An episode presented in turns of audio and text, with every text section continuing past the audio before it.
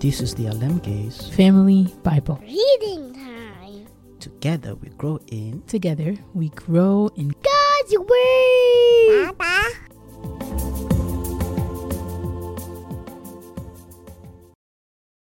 Zechariah 12 Future Deliverance for Jerusalem.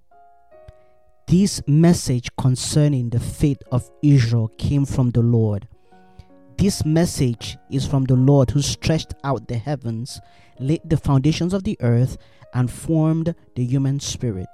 I will make Jerusalem like an intoxicating drink that makes the nearby nations stagger when they send their armies to besiege Jerusalem and Judah. On that day, I will make Jerusalem an immovable rock. All the nations will gather against it to try to move it, but they will only hurt themselves. On that day, says the Lord, I will cause every horse to panic and every rider to lose his nerve. I will watch over the people of Judah, but I will blind all the horses of their enemies.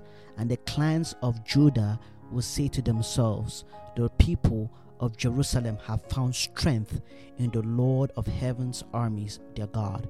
On that day, I will make the clans of Judah like a flame that sets a wood pile ablaze, or like a burning torch among sheaves of grain.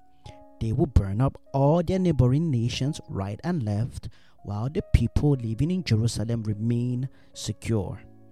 The Lord will give victory to the rest of Judah first before Jerusalem, so that the people of Jerusalem and the royal line of David will not have greater honor than the rest of Judah.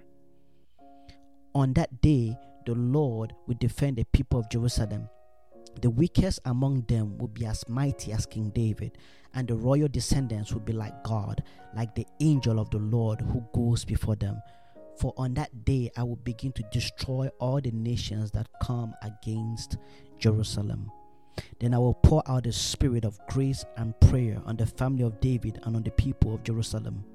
They will look on me, whom they have pierced, and mourn for him as for an only son.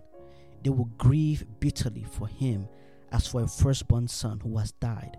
The sorrow and mourning in Jerusalem on that day will be like the great mourning for Hadad Rimmon in the valley of Megiddo. All Israel will mourn, each clan by itself, and with the husbands separate from their wives. The clan of David would mourn alone, as with the clan of Nathan, the clan of Levi, the clan of Shimei.